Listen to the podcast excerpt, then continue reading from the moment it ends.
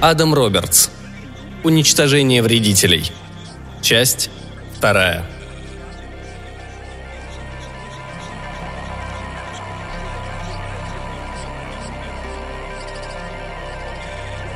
Когда зазвонил телефон, Дес уже разгадал половину кроссворда и придумывал анаграмму к слову «брак».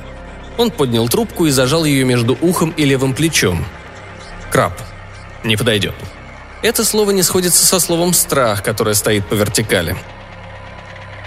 «Кинг и Кеган, уничтожение грызунов», — привычно ответил он. «Чем могу вам помочь?» «Мистер Ханиган», — донесся до него резкий скрипучий голос. «Это вы? Это я, Вульф. Помните, вы приезжали ко мне вчера. Еще оставили мне два капкана». «Помню», — сказал Дес. «Крысы, не так ли?» «Не совсем так», — испуганным голосом возразил Вульф. «Грендель, у нас была незначительная проблема с Гренделем, если помните, я вам все объяснил. Нападение и поедание жертв, бегство и кровавые следы в доме. Не всегда, только по ночам». «Да, я помню. Ну как, вы изловили это существо?» «Он, знаете ли, сунулся в капкан лапой», — сказал Вульф. «Не головой, как вы говорили, а лапой. И все же мы в шестером сумели ему ее отрубить. А потом он сбежал». «Для него и этого достаточно», — уверенно заявил Дес. «Без лап эти Грендели ни на что не годятся. Вероятно, он залег где-нибудь в поле и истек кровью».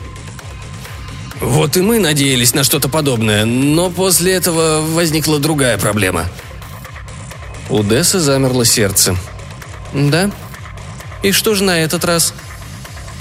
«Теперь появилась мамаша Грендель». «Да что вы!» «Так оно и есть. Знаете, это ужасно. Она намного больше, чем ее сынок, и активна как ночью, так и днем. Жертв стало вдвое больше. Скажу откровенно, все до нельзя перепуганы». «Прошу прощения, мистер Вульф, но здесь я мало чем могу вам помочь. На мамашу Грендель надо идти с тяжелым вооружением. А у нас нет на это лицензии. Вам придется позвонить в совет.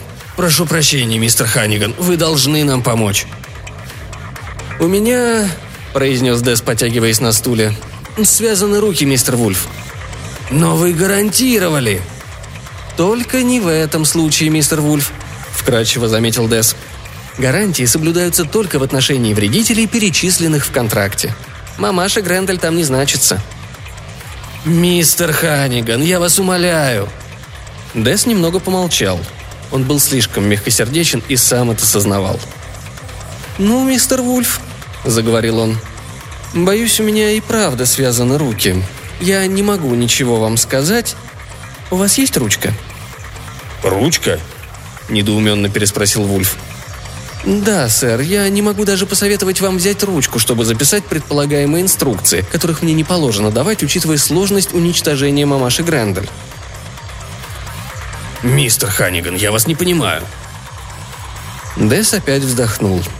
«Возьмите ручку, мистер Вульф». Наступила небольшая пауза. «Ага, вот она», – пробормотал Вульф.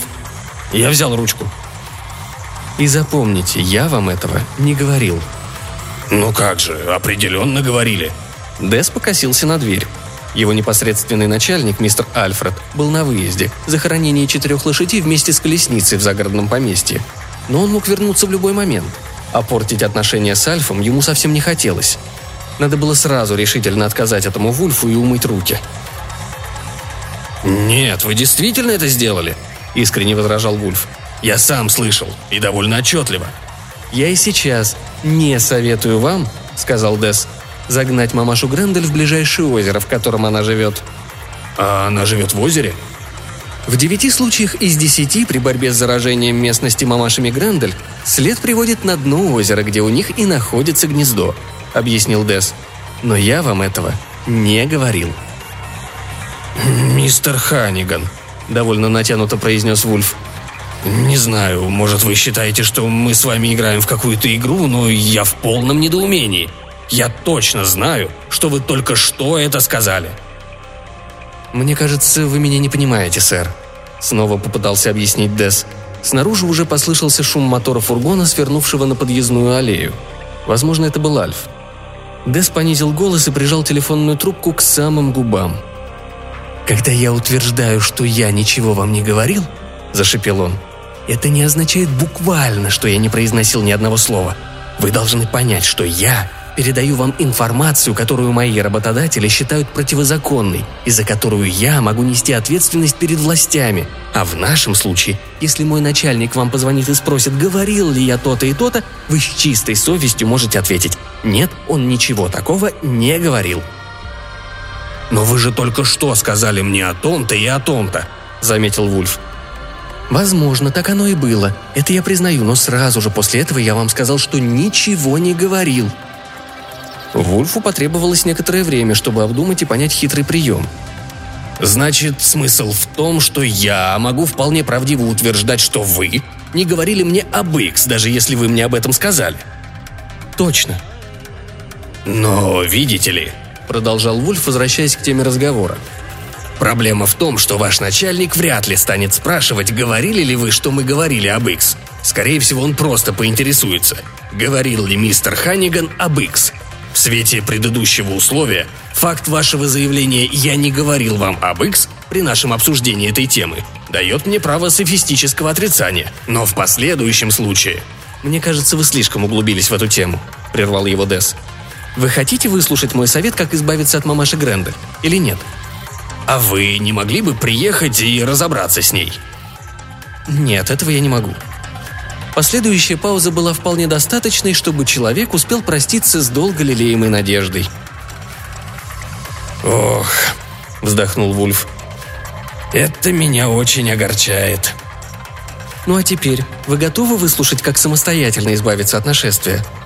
Должен вам сказать, мистер Вульф, что как только мой начальник вернется в офис, я повешу трубку, поскольку я не должен давать вам советы в данном случае.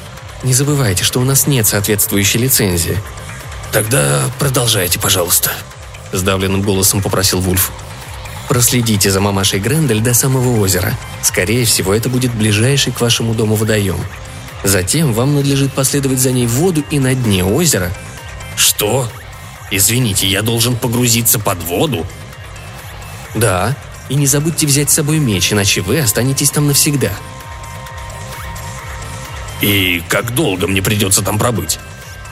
О, не меньше получаса. Это зависит от вашего мастерства. Под водой довольно неудобно размахивать мечом. Я бы и свинье не посоветовал драться под водой. А там еще и свинья будет? Это просто такое выражение, сказал Дес, начиная нервничать. Я хотел сказать, что вам предстоит очень тяжелая работа. А как же я буду дышать?